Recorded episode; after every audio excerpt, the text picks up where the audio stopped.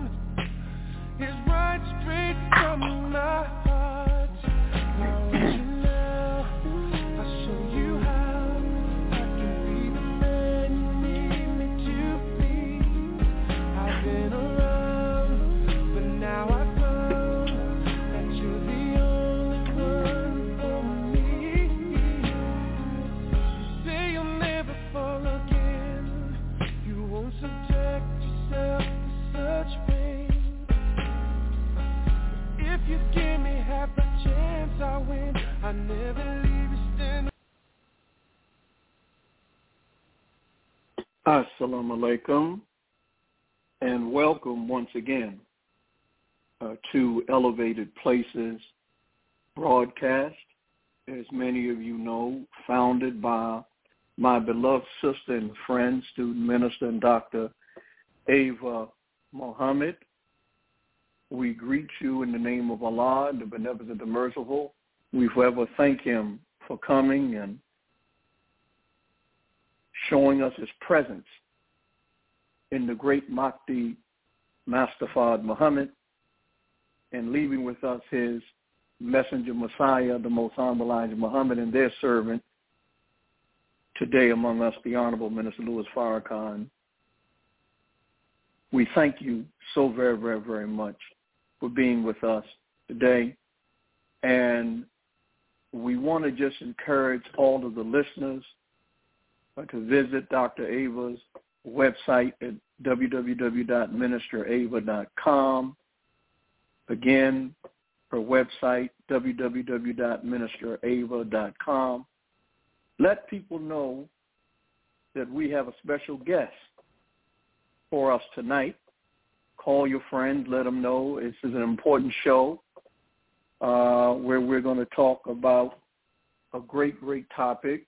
God said he would give us life and life more abundantly. How to eat to live. They're inextricably intertwined. But before we get into those matters, let us first hear from our uh, sister, a national correspondent for the final call, Sister Charlene Muhammad, who will give us the news roundup. Sister Charlene, are you there? Yes, sir. Assalamu alaikum. How are you, Brother Abdul Arif Muhammad? Wa alaikum salam, my dear sister. Go right ahead. Thank you. Assalamu alaikum to everyone. For in the news on elevated places, out of our great final call newspaper, Sister Anisa Muhammad, our contributing writer in Atlanta, Georgia, lifts up Up with Jesus, Down with Santa 2022. She highlights the clarion call issued seven years ago by the Honorable Minister Louis Farrakhan, who also is the publisher of the Final Call newspaper. And this was during his 2015 Justice or Else national tour and gathering on the National Mall in Washington, D.C. The minister called on black and poor people to boycott Christmas and holiday spending, to support black-owned businesses, and to put Jesus at the forefront of their lives. You all may remember a few episodes ago, right, Brother R, on Elevated Places, right here on Blog Talk Radio, Brother R, others, Brother Ilya Rashad, and Brother Askia Muhammad and others, they reflected on the life and legacy of Dr. Ava Muhammad, who is the Nation of Islam's spokesperson who passed away earlier this year. She made her transition and how she led the charge on matters such as this that's pertaining to separation, building and pooling our resources for independence. And Sister Anissa also highlights the retail spending statistics and, of course, the great call for economic withdrawal.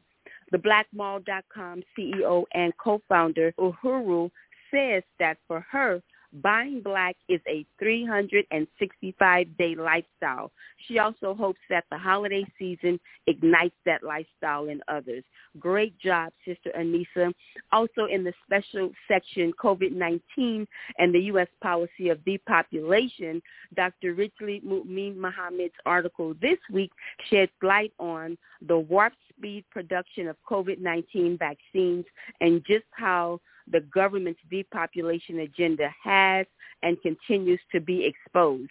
He cites Dr. Joseph Mercola, a scientist who stated in an article December 2nd this year, the article is banking on a shot in the dark. Wow. Pfizer compressed its vaccine development timeline from 10 years, you all, to a mere nine months by simultaneously developing and testing the product in human trials. Pfizer and other COVID jab makers hid side effects by eliminating the control groups long before the studies were over. I can't wait to continue reading that. And also, finally, supporters and members of St. Sabina Church joyously welcome their longtime pastor and father, Michael Pfleger, back to the ministry on Sunday, December 11th.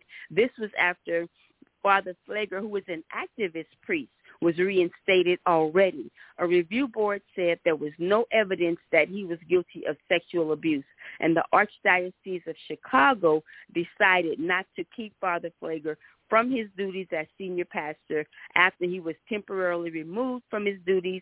Again, a sexual abuse allegation that surfaced in October. So that's it for In the News tonight. I'm looking so forward to hearing from Dr. Shabazz and the dialogue between you two, Brother Arif. Thank you for having me. Thank you, producer Donna Muhammad, and thank you, executive producer, Brother Darius Muhammad. Assalamu alaikum. Wa alaikum salam. Thank you so much uh, dear Sister Charlene. And we want uh, to encourage people uh, when the lines open to call in with their questions and comments to 563-999-3065 and then press 1 to get to the queue. We have a special program tonight and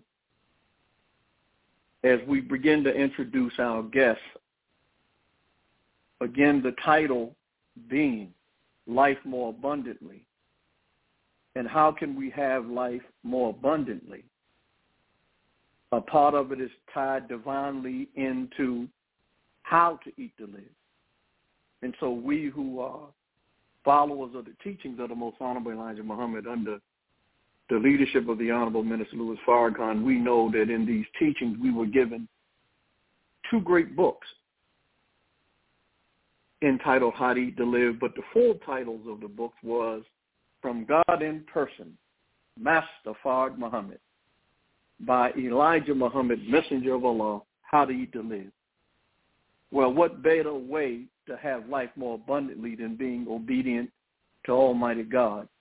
The most honorable Elijah Muhammad was given the knowledge of how to teach us on how to eat to live, particularly coming up out of a savage enslaved condition.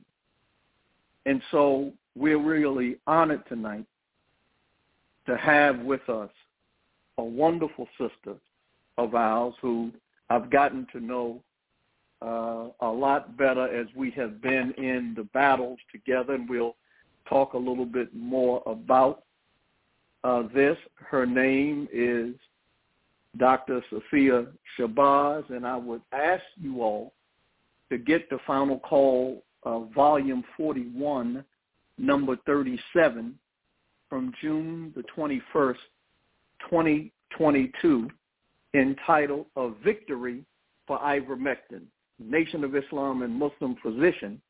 And this Muslim physician is our sister, Dr. Sophia Shabazz, wins battle with insurance company over the use of ivermectin as part of treatment regimen for coronavirus. Uh, there's much more. We want to get to know her, and I want you, the audience, to get to know her uh, even better. Dr. Sophia Shabazz, are you there? Assalamu alaikum. Wa alaikum salam. How are you this evening?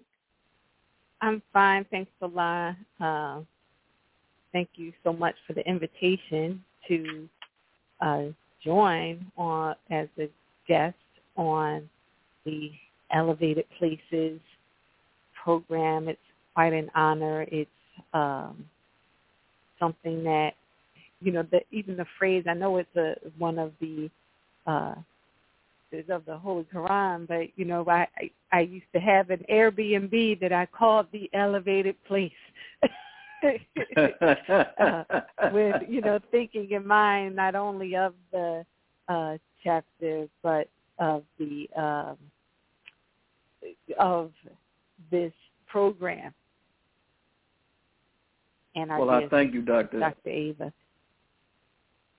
Well, I thank you so much. I, I agree with you. The, the word elevated places is such a beautiful chapter in the Holy Quran. And uh, interestingly enough, I, I learned that's where my name comes out of in that chapter. Mm. Uh, Arif. It comes from that chapter, Elevated Places. So what I'd like to do, Dr. Sophia, if you would, because in this day and time in which we live, it doesn't matter how much money we have or material possessions we have if we don't have good health. It's the it's priceless and one of the most valuable things. But before we start getting into all of those aspects, please tell our audience a little bit about yourself. You're so accomplished um, in terms of your background and your activities. Share something a bit about your background and experience for our listening audience? Well, by Allah's grace, I'm I'm always grateful to Allah for having been born to Muslim parents and the foundational um, training and aspects that that provided to me, and just having light be on my brain as it was forming and you know, throughout my development so that as I was able to seek out knowledge from various places, it was laid on top Irma's foundation of our teachings. So I'm always grateful to that because what I've found as I uh, went through college, I have an undergraduate degree in chemical engineering. Um, and a medical degree and residency training in family medicine and having done um, you know I, I did most of my training here in Philadelphia at the University of Pennsylvania. I had the opportunity to spend time in a mostly black professional environment for a year and a half at um, Morehouse School of Medicine that uh, not for medical school but for my residency training. My initial years were at uh, Morehouse and family medicine training before I moved back to Philadelphia. And just in the course of my career, having been where I feel like for me it's so easy to see the teachings and, and to have I feel like I kind of became nation famous for kind of mentally collecting the things that I would come across that I found to be um, to help explain why we were taught to do certain things. Not that it required validation, but it sure, as a scientist, to me, I, I like to explanation for observations in the natural world. So if we were taught, for instance, to eat one meal a day, it gives it makes me excited to find uh, or to learn why it is that that helps us to have life more abundantly and why, you know, if you look at the simple, simple language of how to eat to live and the instructions we, we are given with that as the core of it and the claims or assertions that the Most Honorable Elijah Muhammad made in terms of the benefits to us and to find, you know, and to, and to just learn, wow, this is when you go and look at the cellular level, this is what is happening. That's the type of thing that excites me. So um, I, I owe that all to the teachings first, and then, you know, my experience or credentials um, in in yes the white man's world for the most part, but is laid on a foundation of the teachings. So yes, sir.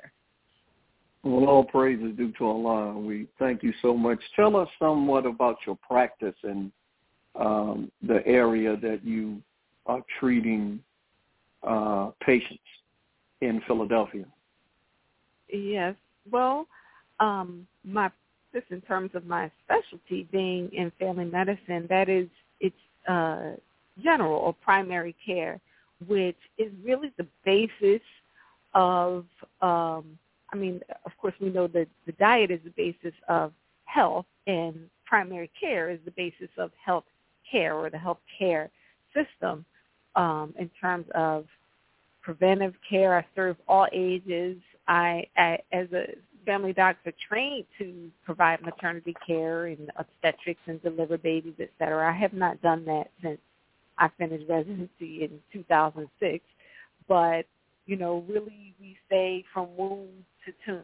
So I uh, have patients who are newborns. I have a patient who is 102 years old. So we, um, you know, I span the whole breadth of, and you know, I'm kind of the first stop. It's hard to be the foremost expert in everything at once, but um, to be an expert in identifying issues or identifying when one of these is not like the other and um, when to call in reinforcements. All of those things are part of my day-to-day responsibilities in my practice, which is in Philadelphia.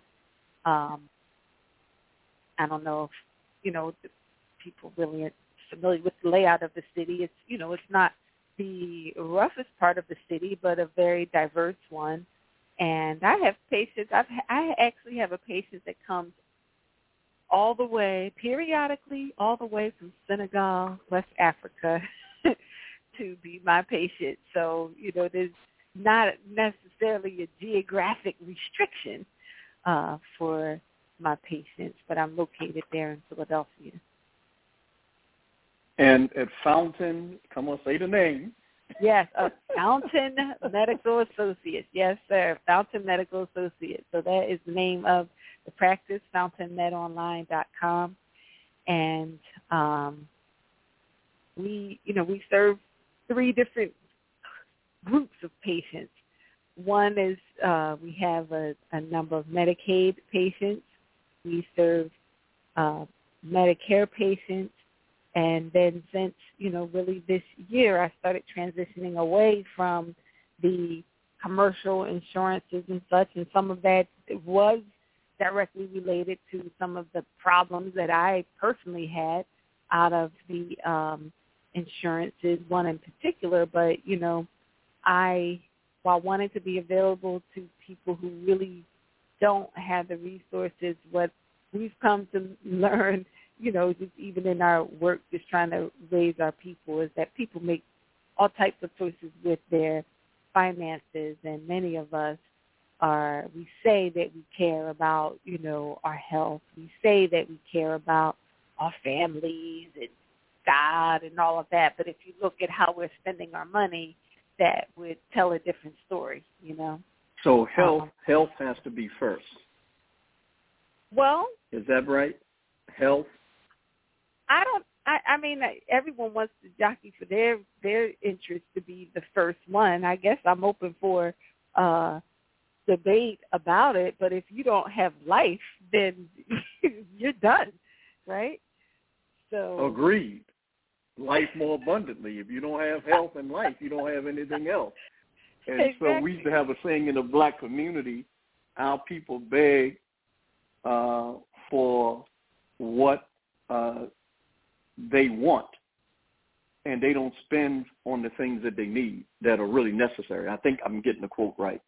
But if I'm not, somebody will text me and, and, and prioritizing what's most important, um, right. life exactly. and health. But uh, but but since you touched on it, would would you would you be considered a primary care physician? Is that yes, the right sir. term, or is it Primary care. So, and uh, it, it, as you said, it ranges the gamut. But since you brought up an issue, uh, we'll we'll take this right now off uh, uh, the top here in terms of the great victory God blessed.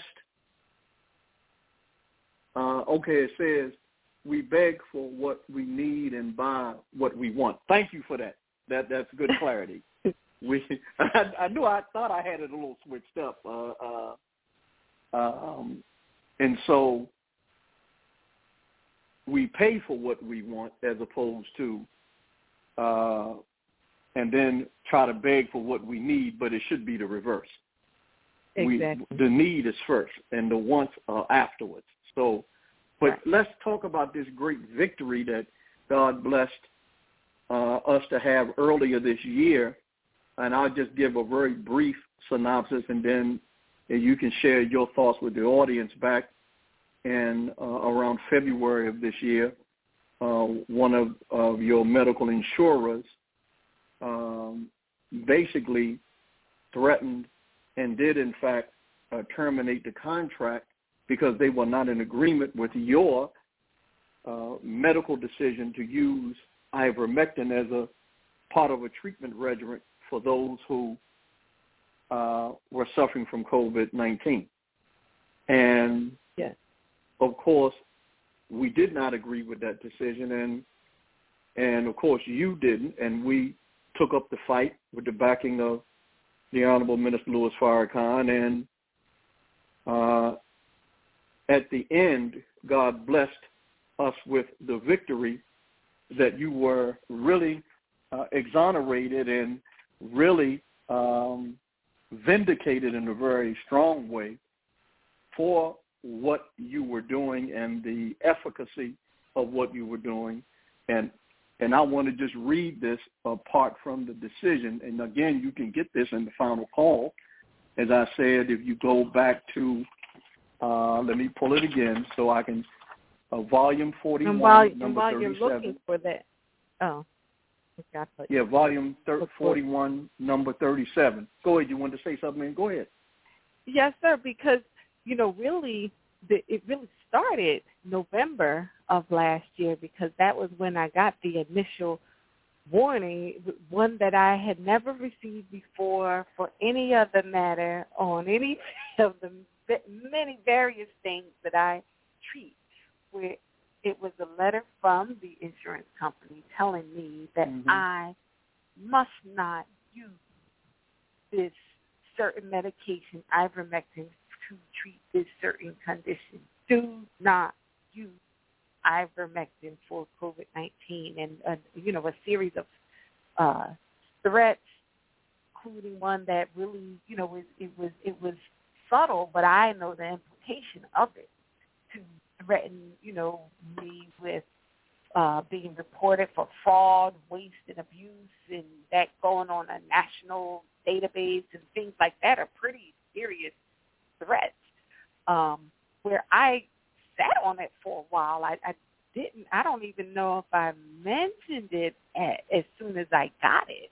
You know, I meditated on it for a minute and thought about it for a minute, and I think Janu- January, late January was when you know we activated, and we, you know, um, with the approval of uh, the Honorable Minister Archive, where you know you started to activate, and they their response was violent.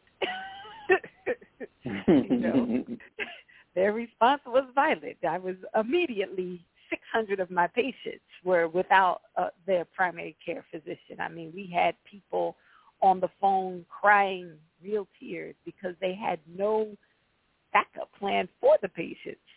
Um, so it wasn't just about me. They had no plan at all for who was going to take care of the patients that I was caring for, who was going to do even simple administrative on their behalf, like putting in a referral so they could see the cardiologist if they needed to see one or any other um, health care provider if that's the type of insurance that they had. So it was it was really violent and vicious and abrupt their response that really kind of um it got really real really fast. yes, ma'am. And so tell us a little bit about your decision fight up because it's important uh, when you believe in something and you know the truth of something that we have to stand up and fight for the truth. And like you said, it wasn't just about you, it was also about the patients that you had helped, which were into the hundreds that you had treated. Yes, sir. And beyond that, you know, just from a professional standpoint, it's it's it's there's layers even beyond the matter of COVID-19 and the ability to use that medication amongst other tools that I had at my disposal. It, but even beyond that, the control aspect and the, you know, suppression aspect of, you know, what had previously been considered, you know, a pretty highly regarded profession. Now all of a sudden I had some entity telling me, basically removing from me my privileges as a physician with no real basis for it. I mean, ivermectin is far from the most. I mean, it's it's really one of the most safe medications that I use in the course of practice in medicine. I mean, we could debate back and forth about how well it works and whatever studies they have is really besides the point because you could come up with 20 examples that are similar where in my clinical experience, I don't believe in luck like that. And by, you know, December, January of uh, by December 2021 or January of 2022, at that point, we're a good almost two years into the pandemic, and I had not had a single patient who had succumbed to the infection, you know, that I had treated or who had ended up, you know, just worsening to the point where I was failing in my management of them and had to, you know, send them for uh, to get treatment where they really went downhill on a, on a downward spiral from there. I mean, and and and from all of boy, all of since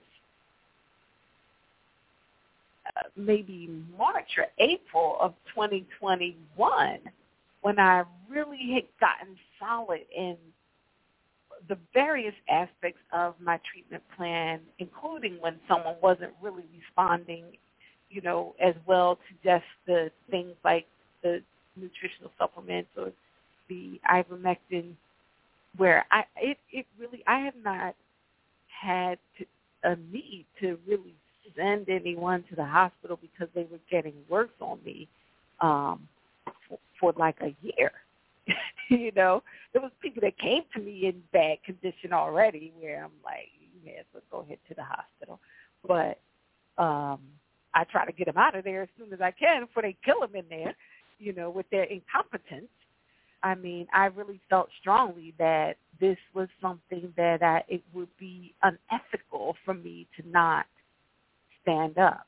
And you know, we all have our thresholds. I don't, I, I don't put my license on the line willy nilly. I mean, this has been years of sacrifice to have the credentials to be able to practice my profession and you know lots of money loans i'm still paying i'm my son's out of college and i'm still paying my student loans and i had a scholarship um where I, I didn't take it lightly to you know go poke poke the dragon but um you know, I, I, I am a person of faith and I do think that you have to have something that you're willing to say enough, you know, and I cannot in good conscience do X, Y, and Z.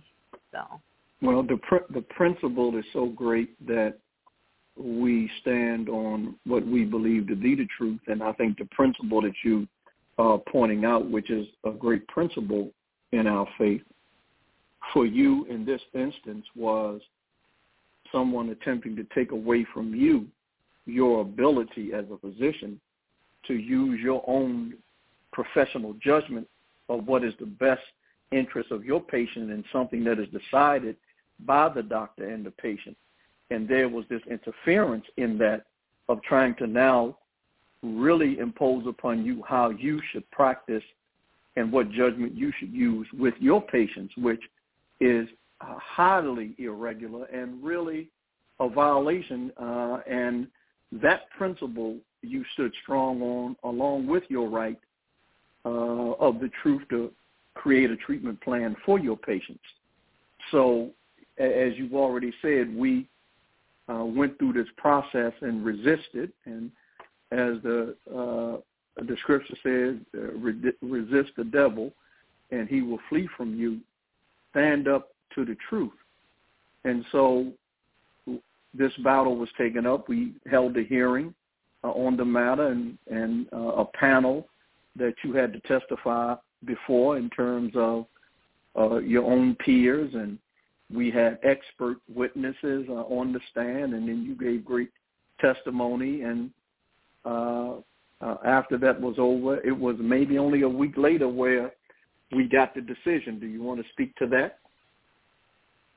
Well, I I think one of the most fascinating things about their violent response and you know that I think they really were surprised um and I'm just so blessed because I think they I don't think they saw the vigor of the response coming. You know, they took it as a given, as a huge bully. I mean, this is the biggest bully on the block in my geographic area, um, insurance company wise, where I don't think they were even prepared, but you were, and we were, and you know they really they took a massive action without even really checking into their own facts. They hadn't asked me for a single patient's chart to review to see if anyone had been harmed or anything. They didn't ask me, well, why are you doing this or anything like that.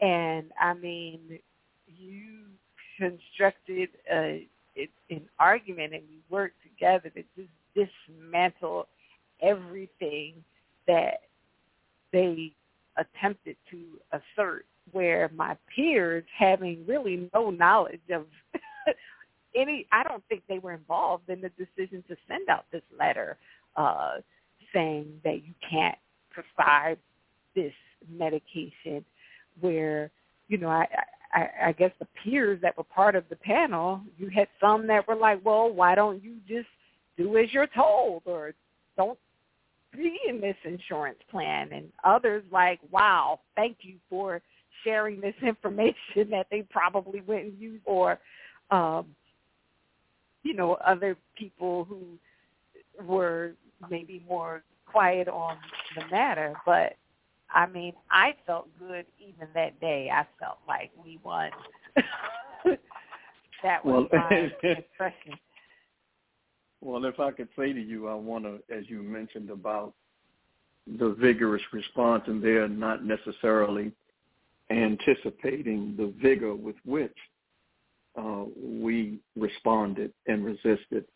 We say all praise is due to Allah. We thank Allah for the strength of our beloved uh, teacher, the Honorable Minister Louis Farrakhan, who was the inspiration for us to fight and kept us in the spiritual frame of mind as we fight because we are fighting for truth. But this was a true team effort. I was blessed to be on point, but there was a true team effort really with our dear sister, Minister Dr. Ava Muhammad, who really was one of our experts on this ivermectin. Yes, she was a part of the team. Our sister Amina Baina Muhammad, who was also another great asset to the team. Our brother, uh, uh, uh, attorney Saad Alim Muhammad.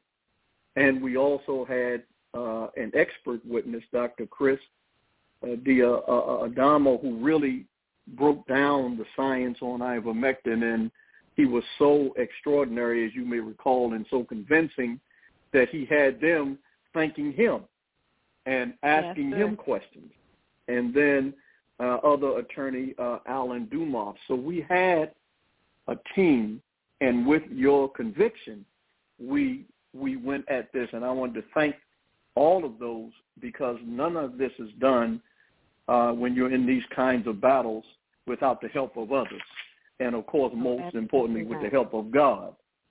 So Yes. uh, when we finished that, If you don't mind, I'd like to read the result.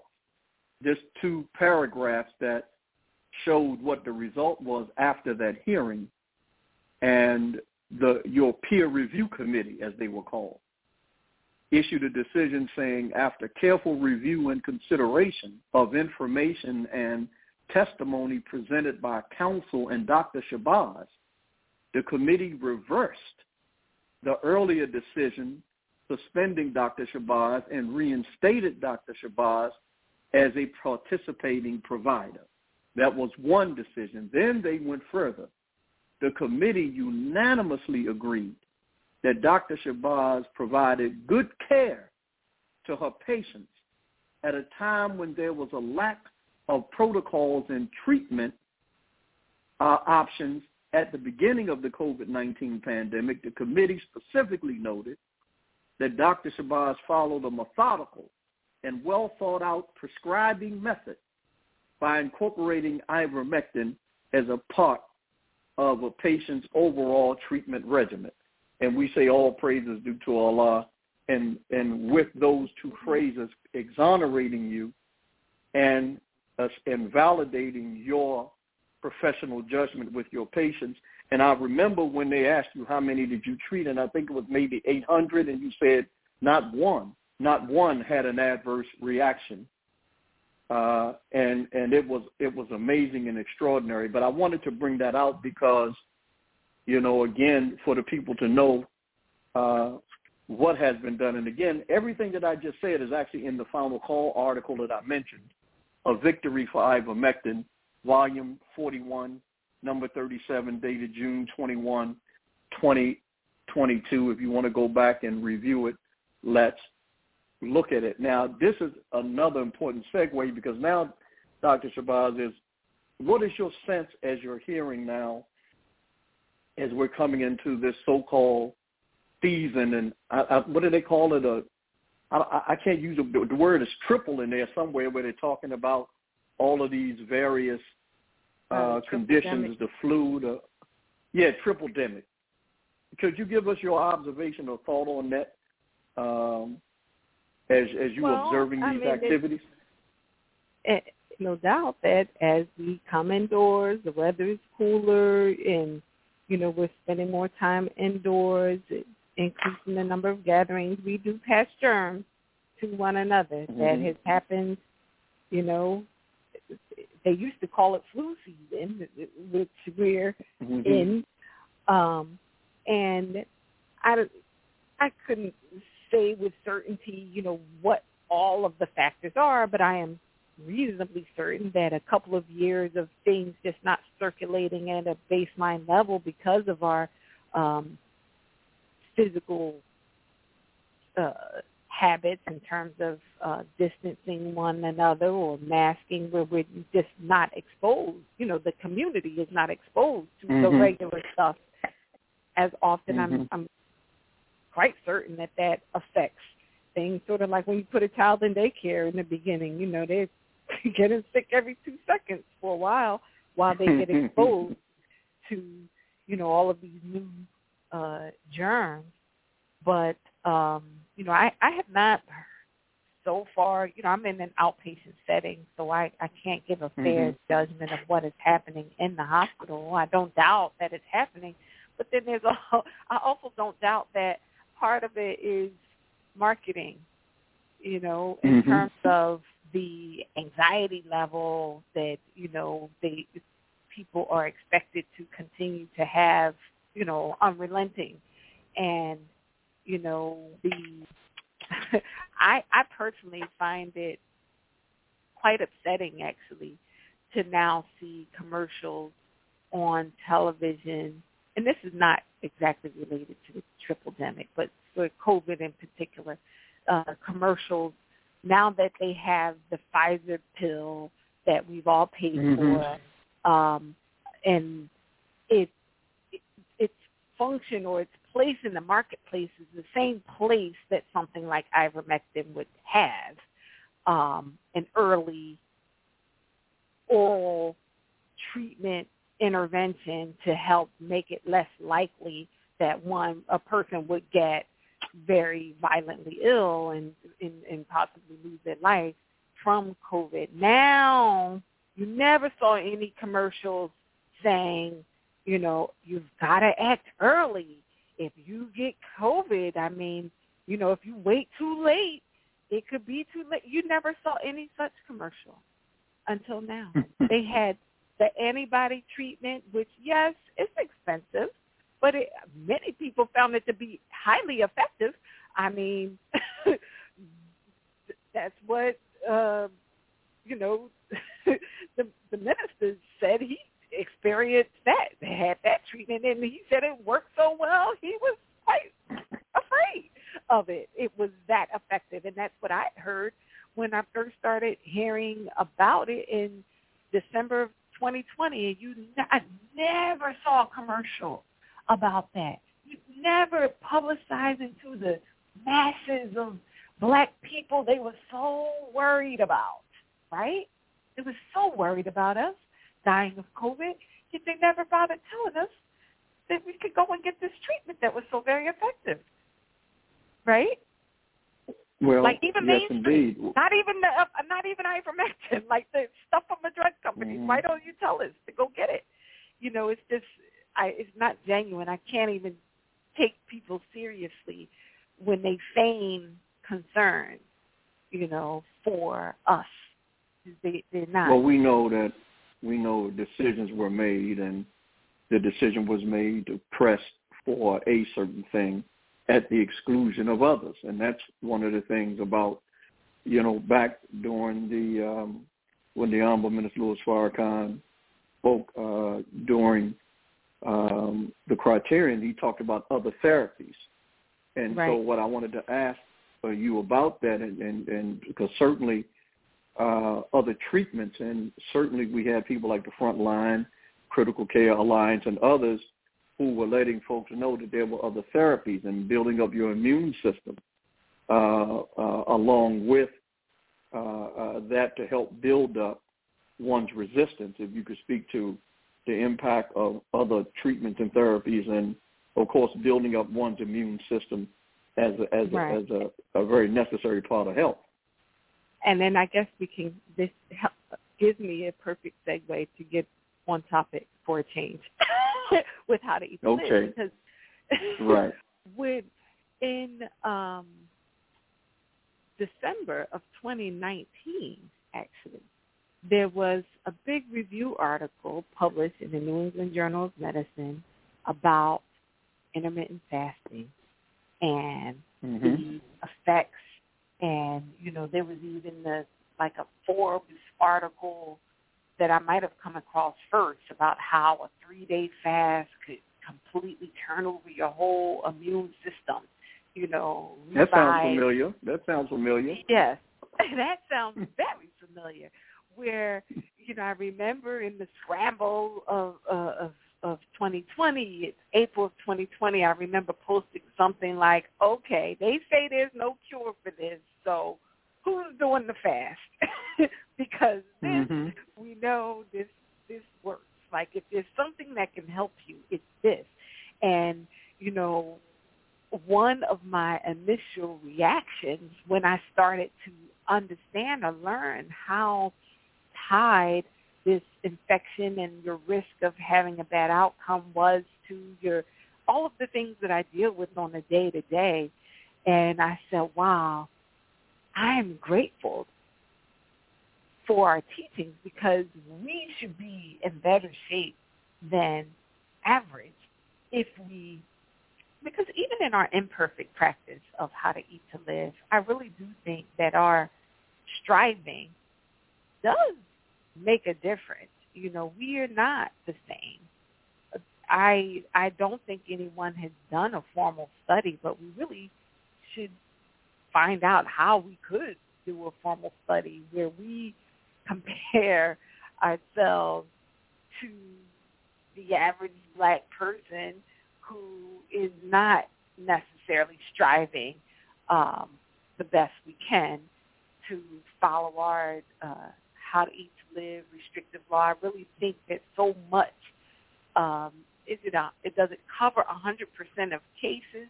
No, um, because there's multiple factors. There's factors that go be, before your birth that you don't have any control over because they happen before you even on the on the planet.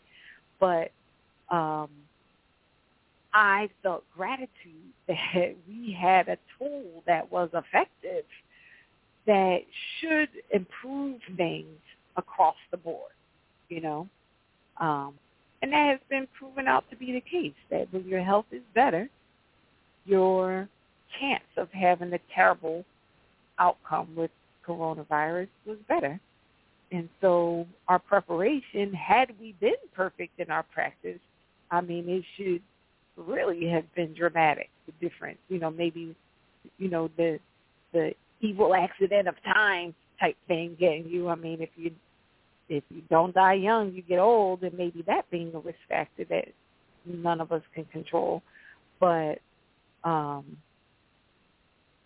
I know that how to eat to live, the fasting part of it, the uh, lifestyle law that we have, I know that all of those things protective factors that helped us and, overall. And there were also some supplements, right, that we could that we were able to use to help uh, boost our immune system.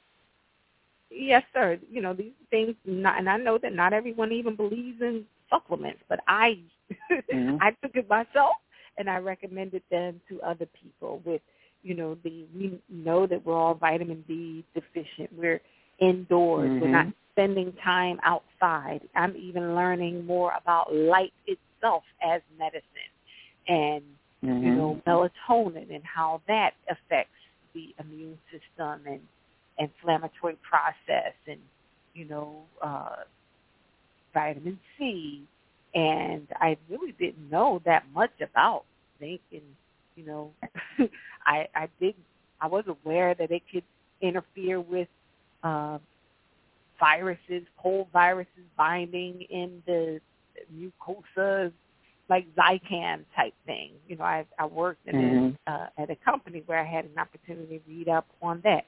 Things that I used for many years, uh, this supplement called NAC or N-acetylcysteine, which has a, a number of medical uses, but also is an antioxidant, free radical scavenger. You know, it's used in, you know, acetaminophen overdoses. It's used in a nebulized form for cystic fibrosis. It's you know, used for a number of different things. And I personally, for many years, had taken it as like a preventive for cold season.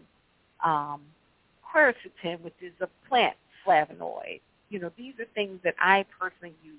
I know that people use other things that they found helpful. You know, I I really had never been one to take black seed, but I I went and got some because I was reading that it could be helpful and even just physical things like gargling with uh antiseptic mouthwashes, that type of thing to, you know, potentially make someone less contagious where you really don't know if you pick up an infection, but gargling, for instance, with the antiseptic mouthwash can could help to cut down on the spread or maybe even kill the virus when before it really takes root in in your own uh, nose or throat. So just different things that um, I I use aspirin. I think aspirin is even enough. That's not a supplement, but we all probably heard about how um, with this particular strain of coronavirus, it was causing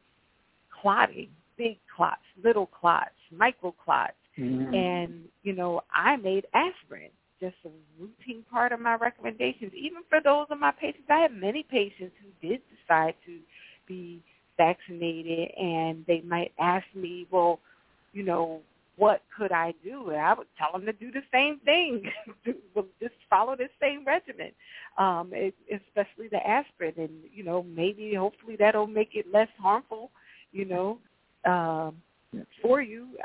I don't know. You know, some people felt like it helped them, or others probably didn't do it. Most of them probably just didn't even say anything to me because they know I'm in the nation, so they didn't even talk to me about it. um, but yes, sir. Well, of course, I, one I of the so things uh. I one of the things I do want to appreciate you you you a point you made is that the there were patients that came to you that had already been vaccinated, not that they were being vaccinated through your practice. And I think that's right. important. I just want to clarify Right. that because that's a very important. Right. Well, they might Uh, have be- wanted to know. Yes, I'm going to do it. Yeah. What can you know? Yeah. What should I do? Or, Yeah. Um. hmm You know, that type of thing. And I mean, I, one. So anyway, let me ask you this. Can I ask you this question now in terms of overall health in this particular season that we're in? Um, uh, that we want to talk about more about how to eat to live specifically in terms of what is taught. You know, in terms of the one meal a day, uh, having the bean soup, fresh vegetables. Can you uh, elaborate a little more on the whole concept? You know, eating once a day. I mean, these are these these are really scientific. You know, that bean soup, Right. that uh, fresh vegetables, that eating once in between every 24 hours. If you go Right. into that uh, aspect And- of of how to eat to live. Yes, sir. And it, it's interesting because if I think back, like maybe 15 years, 15 years ago, or maybe 20, like even in the nation, we have really kind of gotten so distracted about the details that the Mhm. main point, we really weren't really paying attention to the main point anymore um, about the one meal a day component or the fasting or intermittent fasting or uh, they have so many different scientific terms if someone were to go and, and do like a literature. I mean, when I finally took the time to reread or, you know, not just the compilation of verbal blurbs from my parents, but to really sit and read Right. It really jumped off the page that this is the key point. Of course we should eat vegetables. Of course we should eat the navy bean and, you know, avoid and even there are some people who are really not clear on why we don't even eat certain types of vegetables and things like that or uh scavengers and things of that nature, certain types of bread and corn in the milk stage. These these are these are fine tuned points, but the main thing is that fasting piece, and it is so miraculous what happens in our bodies when we do it that we really rob ourselves of, you know, like a jackpot of sort in terms of health. Follow it, and um, you know, you need a solid. Even you know, we we the way it was given to us is a pretty restrictive. You know, maybe like a, a 22 hour fast, two hours of feeding. Right, that's how it's laid out for Mhm. us as the optimal method. But they've even looked at eight hours a day of feeding, which is a lot. I mean, they eat all day long. You know, eight hours of feeding and 16 hours of fasting and how even that can provide you with uh, a lot of health benefits. Um, you know, if you if you could just follow that. I mean, if you're sleeping six, seven, eight hours a night, you know, you really only need to check on a couple hours before bed, a couple hours when you wake up to delay, you know, to stop eating early and then delay eating um, or drinking for the day. And that's another point people forget. It's not just chew calories because your body on a cellular level, it's it's recognizing whatever, whether it's liquid, you know, how we're preparing our our coffee. That's probably where I tend to mess up the most. Is you know, I like to have um, not coffee so much anymore, but uh, tea. I like Thai tea, and you know, honestly, the way I'm preparing it is breaking my fast. Um, where if it has milk and sweetener or whatever in it, you'd be better off to eliminate that or, you know, make it a very small quantity because you really want to get a, a, a solid 10 to 12 hour fast at a minimum in because the, the things that help to heal you and protect you don't really turn on good until you get to that 10 hour point. Um, you know, that's what you're really aiming for is a minimum 10 to 12 hours before things start working.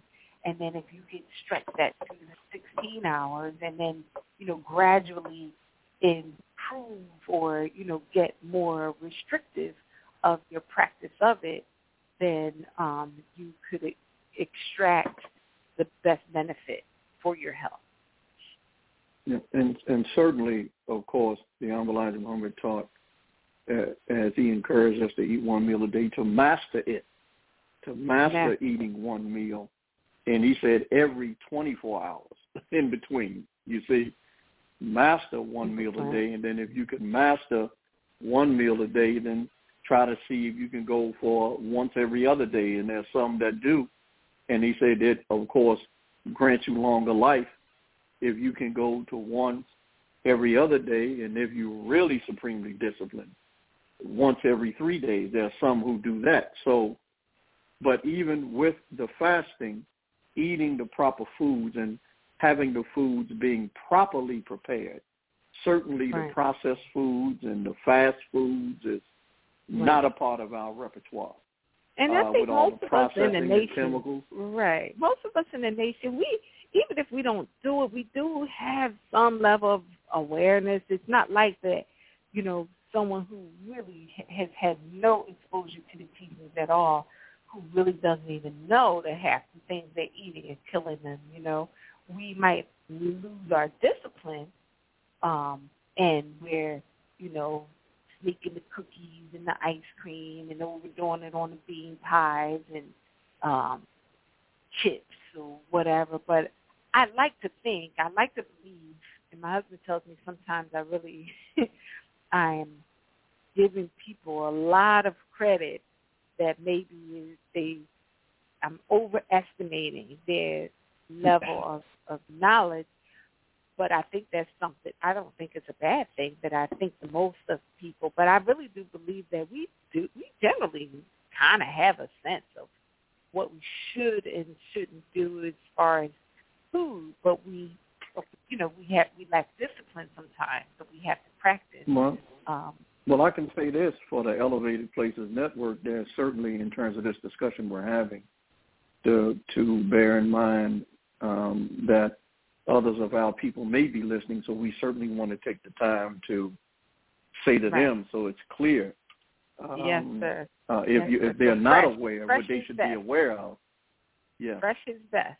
So if you That's here's right. the way I keep it simple for people. Does what you're about to eat need a label? Does it need a label? Because Mm. fresh things. It is what it is. I mean, it's string beans, it's broccoli. You don't have need a label for that. You know, it is what it is. Um, so that's clue number one, that it needs a label is probably processed. Clue number two, if the label that what you're going to eat has has a whole bunch of ingredients you know, the the list is so long of what's in it. You know, that's clue number two. That that's not the type of thing you really should be eating.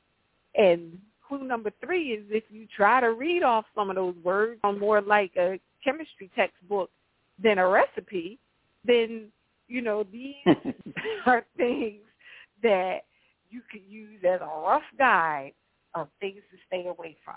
You know, if it grows out of the ground and if you learn, I mean, even I take it as a point of pride to just try to grow things. You know, I I had a I called it this year a a walk by garden behind my office where I don't have a whole lot of time to be gardening and things like that, but you know, I, I uh, God blessed me a couple of years. Well, yeah, that was like the summer of 2020. I had someone set up some raised beds, and you know, one morning I walked by, I had these seeds. I walked by, I went ahead and poked my finger down, put the little seeds in as I walked by, and I might water it as I walked by the next time. Where it wasn't a high stress garden, but I had uh, okra, I had tomatoes, and really, you know, a lot kept giving me tomatoes. I planted tomatoes, these little cherry tomatoes in 2020. They keep coming back, like because the seeds fall and they keep coming back. String beans. Um, I had a, a lot of nice tomatoes because I bought some other ones. I had herbs and just try, just try. I know I couldn't live off of just what I planted like that, but if you just practice it and try it and you learn fresh food really tastes like out the ground because some people have never really had fresh food. And they don't even know it might taste nasty to you at first. When you're used to eating so much processed food you don't even enjoy fresh food. It, it tastes bad you have to retrain your whole taste buds to even know what food tastes like. And um, here in Philadelphia is the blessing because we have a good number of urban gardens and you know people who, went and trained with um, the brother out in uh, oh gosh, is it Wisconsin? Uh, oh gosh, Will Allen.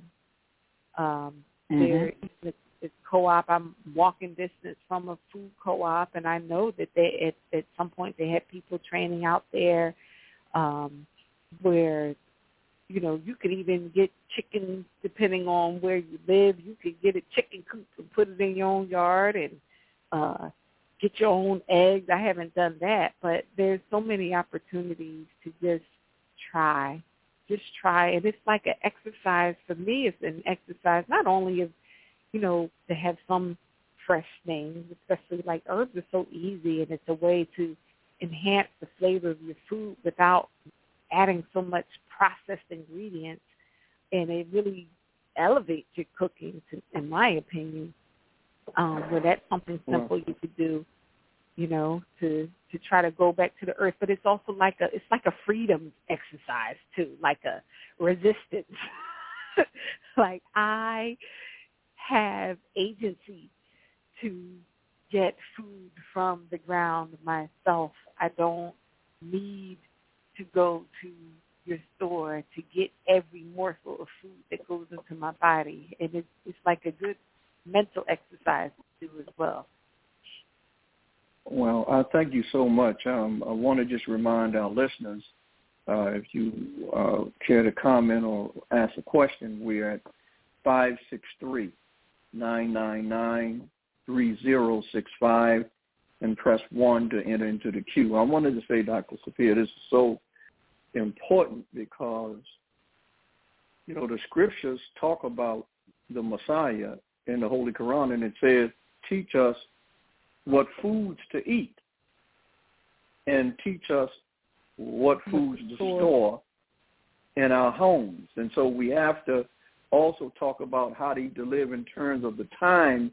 And like you just said, our people have to begin to learn the art not only of how to deliver, but also if we believe in the scriptures that a famine is coming to the land like it did uh, in uh, uh, the scripture in, in terms of the book of Exodus and the children of Israel. That story is, is really now. And so we have to also being prepared to not only uh, learn how to eat to live one meal a day, one meal every other day, one meal every three days. At a certain point, that can be very life saving in terms of uh, the days ahead, and of, of course, growing your own food even in your backyard. They now have many different ways that you can operate and and and uh, grow food out of a flower pot with the right kind of soil. You spoke on right. Will Allen, so these are important things that that we have to consider as a community and in our neighborhoods and communities where we have food deserts and where our communities are proliferated with fast food and processed food uh, places, they're there for a reason. It's not accidental. We don't have the supermarkets of fresh food. So, you know, this is, is such an important uh, area that we have to also speak to to our people, and it's not as complicated as as we think. And and back uh, in those days, you the only way you would eat is go to the earth and grow what you eat. Right. Um, and and and like you said, there's a great difference between eating a fresh tomato versus eating something that's not fresh or certain fresh foods that come right up out of the ground and don't have that uh, same color that you would use uh, and see at the supermarket where they spray uh, right. uh, they spray uh, uh, I would say uh, to give the food coloring. You see what I mean? Right. Um, I know they put wax on some stuff or they gas uh what is it, Yeah. apples or something they gas to try to give it Yeah. Mhm. color, whiteness. I mean And so I, I wanted to say that uh, the, the the things I was talking about with the flower pot, I, I, someone just sent me. It's not a flower pot.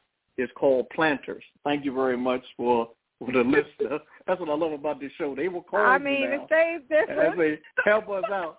Help help us out. And but let me ask you this question. Uh, I want you to talk from a standpoint of the standpoint of gradualism, where the Elijah Muhammad start with one meal first, master it before you go to try to do one every other, one every three. And sometimes we get a little bit extreme and go from uh, having done nothing to try to go to the extreme. Could you speak on uh, the, the the the process of I'll use the term gradualism, building yourself up to a certain point Right. so that you don't injure yourself. Well, and I think that um there are people who are able to, you know, go right out to the one meal a, a day. So, but you can also, you know, gradually. It really, it's you have to individualize your approach, and it helps. And this is why it's the same because as a physician, I always have to say, you know, consult with your doctor. Consult with your doctor. The unfortunate thing is that we don't have enough doctors to go around or health professionals to go around who are familiar with intermittent fasting, familiar with specifically, but in, in, in general, even in the mainstream, there's not enough people who are really familiar with the practice of intermittent fasting and the benefits to even advise someone. But that really is what a, an individual should do, uh, particularly if they have any kind of health conditions, especially conditions that require taking medications for diabetes, then you really want to have this conversation because there may need to be adjustments made to your medication regimen to make it something that fits uh, this new Mhm. lifestyle that you're trying to adopt. So, um, you know, that is always a disclaimer. I am a doctor, but I'm not your doctor. so right, right. you have to you have to um go with that. But then we all have a doctor, you know, and uh Allah in person, uh we we said from God in person and you if you believe that then you believe that there's life for you on the other side of um implementation. So yes, the gradual. Well- and I talked about the gradual approach. Eight hours. You should be able to do Yeah. eight hours fast. You, if you go to sleep every day as you should, then you could do eight hours fast and and and understand that you won't die. or ten hours. I mean, anyone should be. People sleep ten and twelve hours, so they already know that they're not going to die from fasting ten or twelve hours because they're sleeping that amount of time. Where um, you know the, you can gradually tack on days, tack on days like that, um, or tack well, on hours. Well, I'm glad you like that. I'm, I'm glad you're saying that because obviously, as as you know, you you you're you're training yourself. Your body trains itself one way or another, and it really does require just like exercise. I, I can't go up and get on the treadmill and run five miles, and I hadn't been up there for I don't know how long. I have to start right. off walking slow, build up my strength, develop it, develop it over time. And uh, like you said, even with fasting, you can't decide that you're going to go um, on a 10-day fast and you've never fasted before in your life and end up hurting yourself. Maybe you can get through it, maybe not.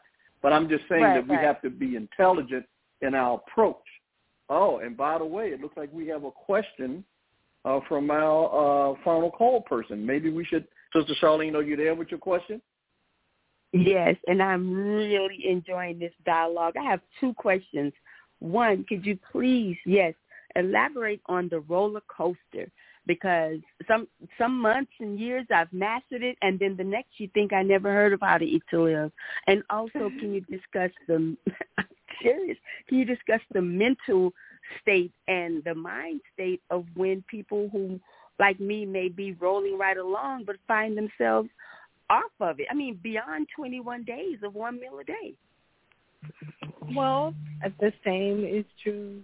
I've found during Ramadan. I mean, that's why I hesitate to say you've got to do gradual because every year I ungradual, you know, Ramadan is with um you know, all of a sudden I'm dehydrated all all, all day or, you know, getting up at extreme earliness that goes above and beyond the average Muslim getting up and that type of thing. So it's not that it can't ever be done, but it is much more difficult, that's for sure. And um, you know, in terms of roller coaster, oof, we all have things that we do consistently and then other things that you kind of be you're, consistent and then inconsistent. But I, you know, I guess this is kind of relating to another topic. I find it's so much more easy for us to be consistent when we have cultures and community and environments that are set up to make it not a, an active decision every time. And this is, Mm. you know, I I realize that part of our difficulty has been it does tie back to the whole separation piece because when you Hmm. have to flip flop in between you're in this society and then you got to come in and out of it and you know you've got to be you know a muslim by yourself in your head and you know like and constantly trying to pull yourself in instead of just creating an environment that makes it a natural pattern that's easy to follow where you're not making a decision about it each and every time that really is the ideal um way to go you know Mm. um but I Mm. would say it's still worth going back to it every time. I mean, every time you fast, there's benefit for you, right? So, okay, you didn't do it last week. you can still do it today or next week. Yes. Thank you. That is absolutely correct. And believe it or not, Ram well, it's a believe. Ramadan is the best time. I, I mean, with, with everyone, and of course with the Ramadan prayer line. That I have no problems with, but I had to had to come in and ask that question. So those questions. So thank you both very much. Yes, ma'am. So, well, Doc, uh, continuing on with this uh, uh, discussion, particularly on the issue of preparing food to store in our homes. Um, again, there's a science to how this is done. It's not just haphazard. There's a process uh, right. in how. And there are so many resources and communities and things, access to information and resources that are so far above and beyond what we really had access to even 20 years ago. You know, you know, there are a lot of preppers. sure. And they share information. And I heard, you know, that they were getting robbed. They had them on TV. and people were finding out where they were, were getting robbed. So they say a good prepper doesn't do too much talking. but um yes, sir. I mean, I think that it can be easy to be lulled into a sense of complacency because most of us, if we've gone, my I don't know if this is true. This might be me talking from my place of privilege in my life, um, thanks to Allah, but I have not personally gone a day without eating that I didn't choose to go a day without eating. You know, like I, I would always Mhm. tell my children, I don't like for them to use the term they're hungry because they've never experienced hunger. You know, they really, to me, I would tell them hungry is when you haven't eaten for days and starvation when it, oh I'm starving starvation is when you haven't eaten for maybe more than a week and you're not even sure if you're going to eat or when you're going to eat you know you really don't even know the terms that you're using you should I I wouldn't even allow them to use certain terms uh because it's really not Well, yeah. acknowledging how blessed Well, we are. Well, we're also living in a society where conditioning, you know, it's conditioning. Um, Right. You know, where they say, meaning this society that we live in, you know, God says, uh, do not do, and they say, let's do. So this uh, Exactly. three meals a day, as the, and the Most Honorable Muhammad talk, uh, taught us about that that the poison's building up in your system because you don't uh, take the time to allow the the toxins to to get out of your system before you are piling on uh, uh, uh, food. And um, and I know one of the greatest things that I've learned from just the science of how to live. There's a science to where the Honorable Muhammad says recommends eat your meal between four and six. There's a science behind that. There's a there's a scientific reasoning uh, behind it, Doc, that uh, uh, we should understand um, because of how the body digests.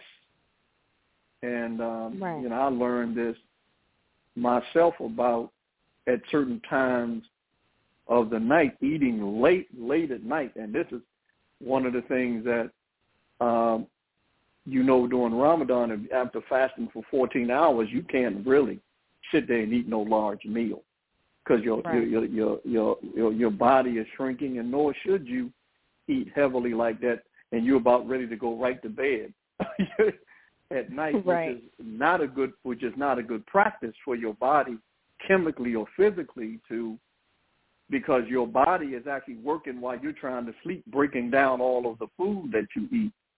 Uh, and it's, and it's reflux and all of that. that's right. That's right. And and so even scientifically, eating eating well um, is, is so important. And uh, and so oh, I got a very nice text. We have our one of our producers here, Sister Donna Muhammad. Uh, please chime in and join us for a comment. Sister Donna? I can't hear you. Well, we'll wait for her to. Sorry, I had to. Chime in, muted. Can you hear me now? Okay, yeah, I can hear you. Assalamu I, can you hear me now? Can you hear me now? Yeah, I can you hear me now? this Yeah. is first of all, thank you, Dr. Sophia and, and Brother Arf. Uh, one for sharing the journey of the the um, case against the insurance company, for ivermectin. That was so fascinating to hear from it all the way on that other side. Um, but I just wanted to make this quick comment, and then I see we have some other callers coming in too. Uh, right in 2020, right before the pandemic, I started eating every other day. It was maybe a few weeks out before Ramadan. And the experience was phenomenal. But over time, I kind of fell away. I went through something and I went back. And I remember reading in How to Eat to Live, the Honorable Elijah Muhammad says, when you start eating one meal every other day, don't go back. And, you know, I was thinking, wow, what, what does that mean? Because I've gone back to one meal a day. And I can say this, when I ate every other day, I honestly, truly felt like I could live forever. I had more energy. I accomplished more. I mean, there was just an overall good feeling about that. My thoughts were even different. When I went back to one meal a day, my body is still kind of is still very desirous of getting back to the state that it was because you know how once you've experienced something and you want that back and I know I have to go back to it, but I know having had that experience, it is it is it is life it is a lengthening life lengthening process. I had some certain particular aches and pains in some situations, uh, health situations that actually started to go away uh, from well, eating Sister every other Donna, day. There are people who chase the high of cane and whatever else the way you want that high of eating every two days. I say chase it. Yeah, I loved it. I mean, because I sat up there and counted, and I was like, I literally eat between only 14 to 16 meals a month. Wow. 14 to 16 meals a month is what it boils down to when you eat every other day. And I thought about how far I came. So I just wanted to attest to that, having experienced that. And, and by Allah's permission and my discipline, I'm going to get back to that because I loved it. I love how it felt, and I know that it will lengthen my life. And it will, as he says, fasting cures 90% of our ills.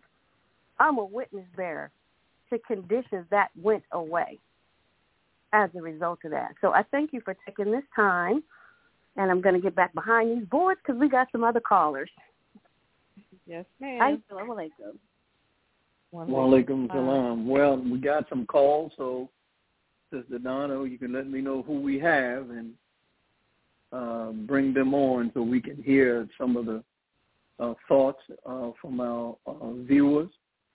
Um, who who has a question?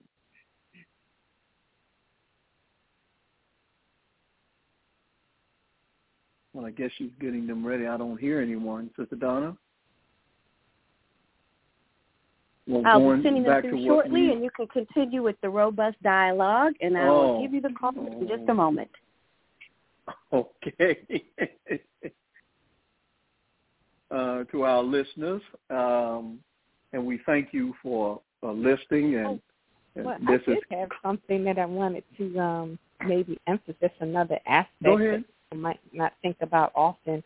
Just the go ahead. in terms of tying in how you know this emphasis on health and how to eat to live and our overall desire for freedom, justice, and equality, and you know a, a, a place of our own and a separate state of territory, et cetera, where if you look at some of the conditions that are clearly improved by or prevented with um, following this dietary practice and look at the numbers associated with it. I took down some statistics where, you know, diabetes is a 327 billion with a B dollar per year condition in this country, and 90 billion dollars of that is related to lost productivity, right? Where we can't be as productive as we might like to be because of this um, in our health. They said cardiovascular disease, which includes things like hypertension or, you know, ischemic heart disease or blockages in the heart. That adds up to $320 billion per year in cost.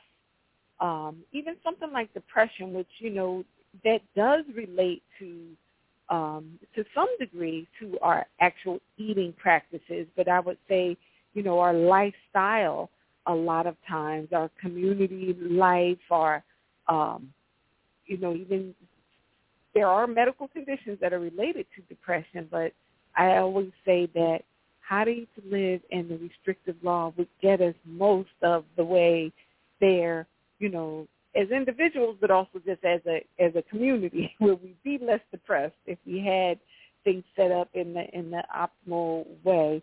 Where that is another three hundred and twenty six billion dollar um, condition, where these are things that our health stat, status or health state is interfering with our ability to be productive for our families, for our nation, it makes us, you know, it it it knocks out some of the um, power of from what we're trying to do, and it's also, you know, if we really truly were desirous of having our own government, we would be a burden to that government to be so sick. We've got to do what we can to um, minimize the need for ex- uh, extraordinary amounts of money being diverted to, you know, resuscitating people health-wise.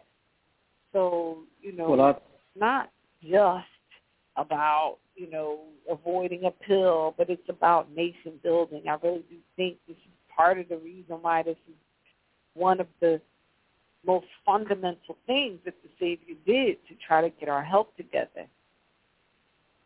Thank you so much because you certainly raised a very good point about productivity and its relationship to how to eat to live and building the nation. And you got to be healthy to be able to give your best and be uh, fulfilling in as much uh, energy and time as you can. But uh, and I thank you for that uh, parallel analogy about the consequence of not eating properly because uh, it definitely will affect uh, how we live. So we got a caller now, uh, Sister Taiwan. I hope I'm saying it right. Sister Tawan, are you there? Yes, assalamu alaikum. Sister Tawan, yes sir, you said it right. Sister Tawan, Washington D.C. Yes sir. Praise right. to Allah. Yes sir. Um, thank you for um, allowing me to speak. Uh, I just wanted, I, I, I was even thinking about not not saying anything after Sister Donna came on her testimony and her enthusiasm. However, uh, when Sister Charlene was speaking and uh, and the doc about um, our, you know our the roller coaster coaster process that we'd be on or just not eating the one meal a day and then not going right back to it, you know, just getting stuck and um, what came to my mind was um, the you know our leader, teacher, and guide. And what came in my mind was that Mr. Farrakhan, when he leaves us, he tells us, tomorrow, go be a better Muslim, be a better MGT, be a better FOI. And I was thinking about how we have to, um, you know, uh, um, when we truly think of that as part of our faith, and we think about how we will say, okay, I didn't do it, and then I kind of fall back, and I, I keep fall, I, I stay back. I don't go forward again. Then I'm saying, okay, I believe in a true living God who is ever merciful and ever forgiving. And we're told all the time, okay, go forward and be a better Muslim tomorrow. Allah is with you. So if he forgives me, then I think what gets lost in this piece is I have to forgive myself for making that mistake and not falling in a hole because I made a mistake and forgive myself because I know that Allah forgives me. So he forgives me. Surely if I forgive myself, then I can move forward. And I'm saying that I was thinking this for myself when they were talking, and I just wanted to share what came to my mind, and I hope maybe it helps somebody else to do better, which is what I'm going to do instead of falling back and holding back. Then I'm going to forgive myself and move forward and start again each time. Assalamu alaikum. Yes, ma'am. Well, like with Salam. Thank you, Sister One. They have, I think they have a, gospel response? song. We, they have a gospel song. We fall down, but we get up. uh, so you know you can't stay down. I think that was that. I think my my mom or somebody said that, or there might have been an interview with Muhammad Ali, and they said, "Well, what he got knocked down." I said, "Well, what what did you think? You know, how did what were you thinking?" I'm thinking, get up. well, you know, it's funny you said that because down. that that was a Donnie McClurkin song. We fall down, but we get up. And yes, the lyric was, "We fall down and we get up." He said, "For a saint is just a sinner who fell down, but he got right back up again." So right. let's let's let's keep getting up. So yes, sir. Uh, the second caller we have is a, uh, uh, Sister Sudan. I hope I'm saying that right. Sister Sudan, are you there? Yes, sir. Assalamu alaikum. Walaikum salam, ma'am. This is Sudan from D.C.? Yes, ma'am. Yes, ma'am. Actually, I have uh, two questions. Um, I'm working with um, a small group of women, sisters who are in my community who are actually struggling to get off drugs and they want to eat better. Um, I, um, we gave them how to eat to live, but they're having a hard time um, trying to get off the junk food that they used to. They tr- they're struggling with drugs, and they're trying to overcome those things, and they're also trying to eat better, and it's a challenge for them. So I was asking, what advice would you have that you can give to me so that I can help these sisters. And number two, I'm also working with some of the children in my community, um, trying to help the mothers to actually give these children, little children, a better diet. But we're trying to, but the children will not eat the fruits, the vegetables, whatever we're giving them. They do not want it at all. They will not eat. So we need help. So I just wanted to ask those questions. What would you recommend? Well, what all I could offer is ideas because it can be a challenge when someone has grown accustomed to what they thought was food, where then you bring them. I, I mentioned this earlier. You taste a real tomato, and it tastes nothing like ketchup. So now, you know, the tomato now all of a sudden tastes nasty compared to the ketchup, because um, that's what you're used to. And I mean, it's always easier when you're dealing with younger children. I have found that by getting them involved in the growing process, even if it's something small, I mean, they're much more enthusiastic about enjoying that fresh food if they have had a whole experience around it. You know, that takes time, of course. And for the uh, mothers, it is difficult, but I know that fasting can also be a tool or an aid to help them to overcome the difficulties, you know, including addiction. Because if you can master, this is a story, a personal story from my family, because my father told me that this was the key for him in kicking a cigarette habit because when he was a new Muslim and Brother Malcolm was uh, sharing an apartment with them and explaining that they don't eat breakfast, and he had gotten up and prepared this whole big breakfast, and come to find out we don't eat it, and so he's got to learn how to not eat, not smoke, all of it. Where um, he found he was able to quit cold turkey smoking when he was able to quit eating all day. You know, when you master that discipline for something that you do need, it can empower you or to retrain your, your brain because a lot of people will do something called switching. And I'm not an addiction expert, but there is a phenomenon of called switching where you switch one addiction out for another. So, you know, you might not be uh, smoking anymore, but now you're eating.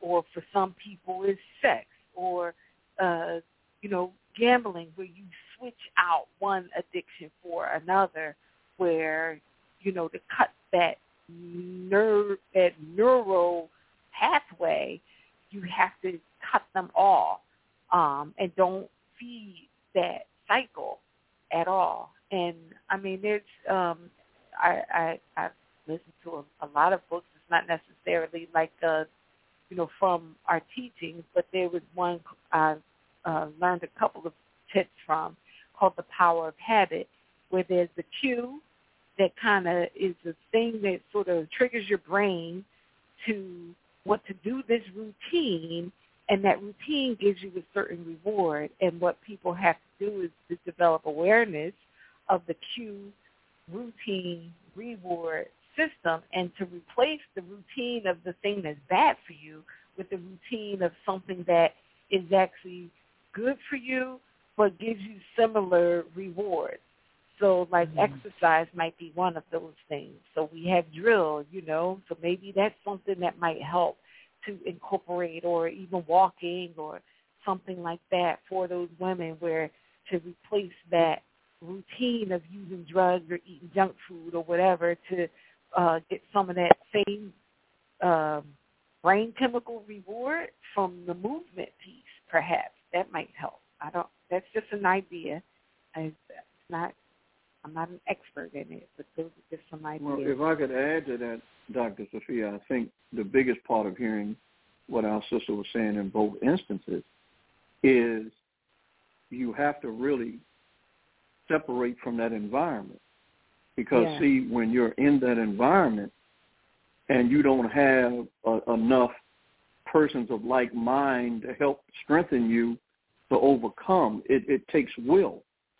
And, right. um, you know, the Honorable Minister Louis Farrakhan was teaching us about that. And you know, back in, in, in the days of, of our nation, um, when the most honorable Elijah Muhammad was among us. And by the way, Sister Dr. Sophia, uh, Dad was the great pioneer, a minister of Mosque Number 12 in Philadelphia, uh, um, Brother Jeremiah Shabazz. So uh, she she kept mentioning him. I just wanted to say who he who he was. Um, but the point is, when we used to do um, helping brothers who I had a brother who was a heroin addict, and to detox, you have to you have to get him out of the environment. You have to put him in an environment uh, with with other brothers who would help him you know, to go through what he was going through. And so you have to have uh, environment is so critical because if you're if you're standing right uh, next to the candy store, you know it's hard to say stop eating candy and everybody running in and out with candy. You have to come from out of the environment, put in a different environment, and then with a support system around you that will help strengthen you. And that's really the beauty of Islam and the teaching uh, the Most Honorable Elijah Muhammad under the guidance of the Honorable Minister Louis Farrakhan today. We have the FOI class, the MGT class. See, we as Muslims, we associate with those of like minds and we strengthen each other because uh, uh, we're all still human beings. But if I'm if I'm with a strong Muslim brother, I'm not stopping at the McDonald's uh, uh, uh, trying to get a fish sandwich just because we say it's a fish sandwich. See, strength in numbers. So uh, mm-hmm. out of the environment until you build up the strength away from that environment so that you can go back into the environment and not be besieged by the environment. And I think that's the challenge that uh, I believe Sister Sudan is, is facing. So yes, uh, I want to bring on uh, Brother Hoyle. I, I see him uh, here. Brother Hoyle, are you there? Uh, yes, sir. Assalamu alaikum. Beautiful show. Um, Sister Sudan has uh, does a great job. She has some great videos on current events, and and I send her information, and she does an excellent job. I suggest people go on her page and watch her videos. She's an advocate for the homeless, and uh, and every current event she's on it. Um, Dr. All Sophia Shabazz. Oh, brother, and you, I know you you're on it too, brother. All for you, top man with uh, attorney, and um, I love when you uh, host the show. and Sister Sophia Shabazz, you know you got a long, great record. So uh, I was hearing. I wanted to ask you a question. It was a new article uh, in the final call, and it talked about prominent doctor explains how big pharma tried to crush ivermectin, and I know you're familiar with that. You know, everybody has a narrative. It's a horse. Um, you know, it's a horse medicine, animals for animals, but they don't know that uh, India and Mexico was, was were cured with that, and then we we don't even go to uh, interferon. You know, so um, uh, I know you. You know, I saw the article in the final call, uh, the information that you, you know, working with it and you heal your patients with it. Um, I know they the corporate companies uh, fight that all the time, and uh, they also said uh, I wanted to get your take on this uh, that the Red Cross won't take vaccinated blood. They want it. Uh, I had a it's a brother in the nation who's a uh, policeman, and he was his healthcare provider said that they won't take uh, vaccinated blood. That they're looking now for unvaccinated blood for uh, medical for operations and emergencies. Um, I wanted to give you all that information too. And um, that probably is not quite that way, like mm-hmm. you said it. I mean, if you're thinking most people in this country are vaccinated, it would be. It, I mean, it's always a critically low uh levels of blood supply, but just on the face yes, of it, without having seen where that came from, that is highly unlikely. Uh, okay. Just because most people are vaccinated, so that would mean basically nobody, you know, very few people could be donors. So that is probably not quite how so you look not. at it. But um, I didn't want to lose all of the point of what you said to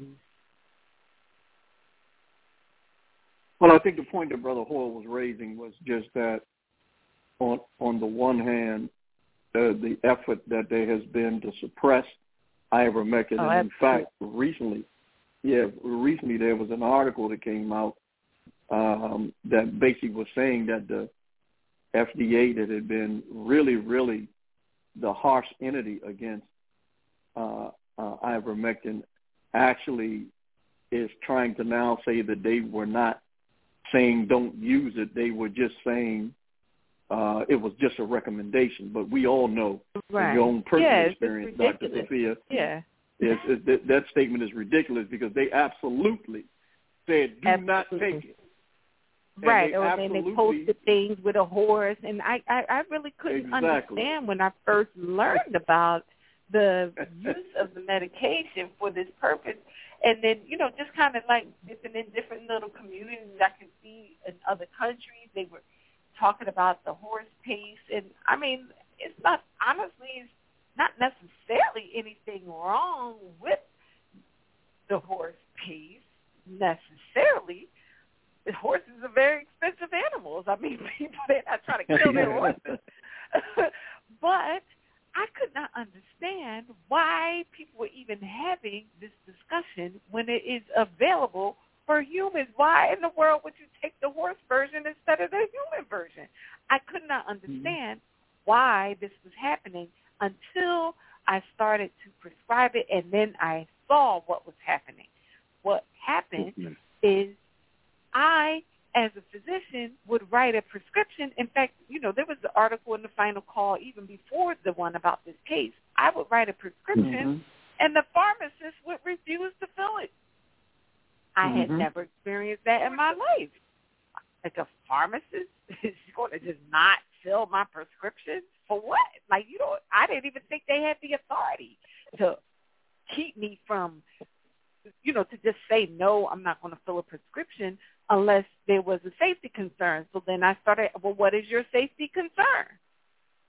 And there really was no safety concern, but you know, who knows what exactly happened? But the pharmaceutical industry and the uh, pharmacy and pharmacy training. I mean, they probably, I mean, they had to have gotten in there and really pro- been proactive. The only, it was crystal clear to me, it had to be a um, money thing, like saving space for a more expensive product that will fill that role, which I feel is exactly what has happened. And, um, you know, even with the insurance company, insurance companies have long, uh, in some ways, dictated what a physician can and can't do based on their decision to pay or not pay for a thing. But what I had not experienced before is for an insurance company to go beyond saying, well, we're not going to pay for that, to say, well, not only are we not going to pay for it, I mean, you just can't do it, period. I mean, absolute suppression. I know that yeah. for a fact. And, um, you know, I mentioned that earlier, how now you see commercials that just burn me up with it, saying what they should have said back in 2020. Don't wait until it's too late. Act now. Do something to keep from getting in a bad state. They said nothing of the sort when people needed that information. Yes, ma'am. that's right. So Thank is you. that is one, that good, more, Brother Hoyle? Yeah, that's excellent. One more question um, before she goes and let somebody else talk. What is her position on the um, uh, vitamin selenium? They say that works. I'm um, sure selenium there are many things that are beneficial, uh, you know, to health, and I can't. I don't have any specific information about selenium right now. I, you know, forgive me for not being prepared in that manner, but I. my mother used to say, I don't know which someone one of my parents used to say, a universe can be built with what I don't know. Like there's a wide gap between yes, um what I don't know is a lot of things, but I have no doubt that there are many things that can be useful for uh, improving our health, and or if you're talking about uh, COVID or coronavirus specifically, probably. But I, I can tell you from my own experience, the self is just nothing like what it was last year this time. Last year this time, people were trying to die on me, but not this year. I have ma'am. not experienced that lately in a very long time, really since the new year. Well, thank Well, you, sister. okay. You did excellent, excellent job. Thank you, thank you, brother. Mama. Thank You're welcome, you, sir. sir. Uh, Walaikum salam. And as the, the hour is drawing near, we have uh, our next caller, Brother Jabril Muhammad. Are you there, Brother Jabril? Yes, sir. Assalamualaikum. Islam. Um, I had a quick question um, regarding uh, fasting and um, some of the benefits along with that. Uh, for somebody like myself, I'm uh, striving in the way of doing one meal every other day, and um, and of course it was a stage, you know, one meal a day to one meal every other day. Um, my question in regards to that is, um, what are some um, like some natural supplements or some um, some of the key vitamins or supplements that one should be taking, um, you know, uh, during that type of fast? Um, sir, I don't know that I would recommend for someone to take supplements during the fast. I'm not sure if that's so much what you need, but if you felt like you weren't getting the uh, vitamins that you needed from the meal you planned to have, I would probably add it to that. But I'm not I'm not a hundred percent sure about it, but just in my trying to reason through the problem you just presented, I would say any supplementation part of your meal. Okay, yes, ma'am. Sounds good. Thank you. You're welcome, sir. So I think that's a very, very, very uh, important. Um, I think we may have one more caller. We're about uh, six minutes. Well, really, it looks like uh, maybe ten minutes left. Um, Sister Donna, do we have the next caller? Uh, we um, we uh, want to try to get as many in as we can.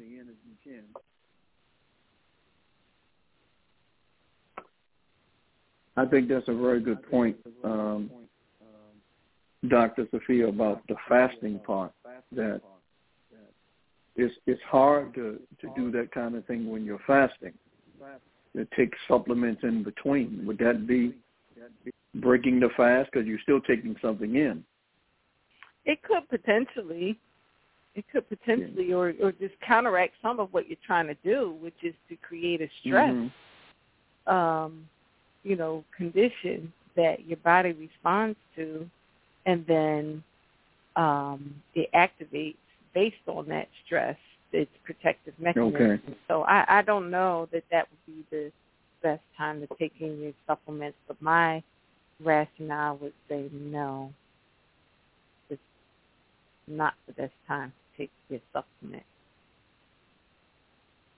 and um, and, that, and that's and even um, uh, well be, before I go to this other question, it looks like we have one call on Brother Abu Khalifa, so let's take him. Um, yes. Brother, uh, Assalamu alaikum. Can you hear me? I can, uh, sir. Go right ahead. Yes. Uh, this is maybe would help the sister in Washington D.C. trying to get the children to eat uh, food. What I did, uh, I had some uh, young Muslim students and some young Christian students with a program that we had here in uh, Kansas City. I'm a member of the uh, Staple Goods, and uh, we were growing food and stuff.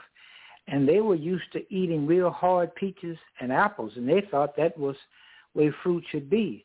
So I took them down to the Amish, and the Amish had uh, juicy peaches and stuff, and uh, so I bought them a couple of them, and when they ate it, it shocked them because juice just splattered out all over their face and their lips. and they said, oh, what's wrong with this?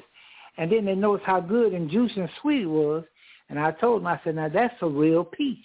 That's what a peach hmm. should be.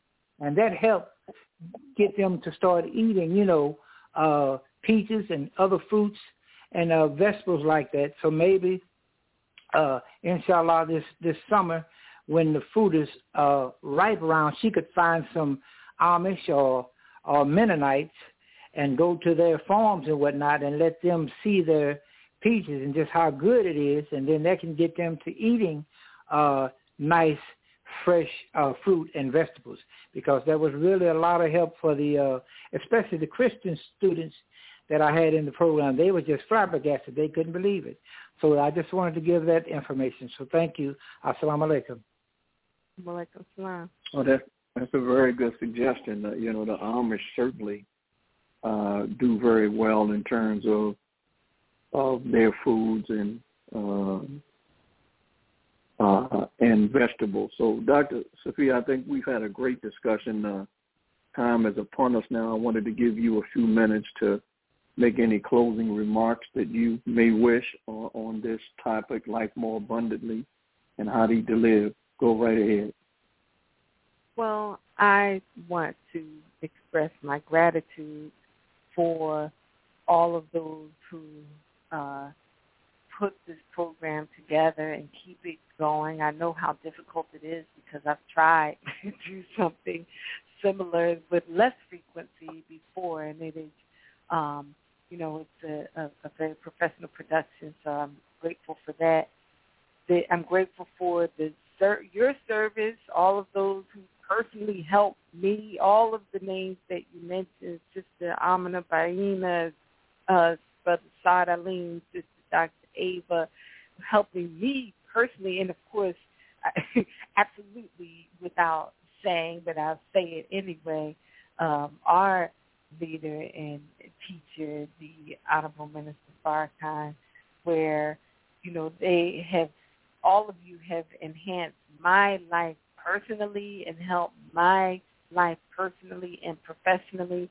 But I'm just thankful for the community, thankful for the believers, and thankful to Allah for the teachings and the ability to serve and to even have the ounce of insight that anybody found finds um, helpful. So uh, I'm thankful to Allah for that and for all of those out there who are striving you know, we're trying to create our communities and our environments so that it's not so difficult so that we can, you know, not have to struggle so much to live the life that we know is best for us. It takes all of us working together so that we can we can have these uh, communities, and, and it is um, and having our physical health to be physically capable of doing that work, I think is important. You know, you don't want to be cut from the team too soon. You're going injured reserve too soon. So take it up as an act of defiance to be healthy and uh, like a freedom fighting mission. Your physical health is an important part of that because you well, we take thank it off you. the board. well, we thank you and we appreciate you and your service. And real quick, uh, you can look Dr. Sophia up online, the Fountain Medical Center. Um, and I want to just say thank you for all the work that you. What is it called? FountainMedOnline.com is the site. Thank you, thank you. And so, in closing, we want to again thank all of you and ask for those who, uh, if you wish to, and of course to know that uh, uh, ministerava.com is still available to for you to come and to uh, peruse uh, uh, books and master classes um, of our beloved sister, uh, and also uh, uh, go to www.noi.org for uh, obviously replay of our beloved minister's words to us. And so I thank you all so much for this night. Thank you, Dr. Sophia, and again to my brother Darius. Thank you, and Sister Donna. Thank you, and we uh, end as we came before you in peace. Assalamu alaikum. Assalamu alaikum.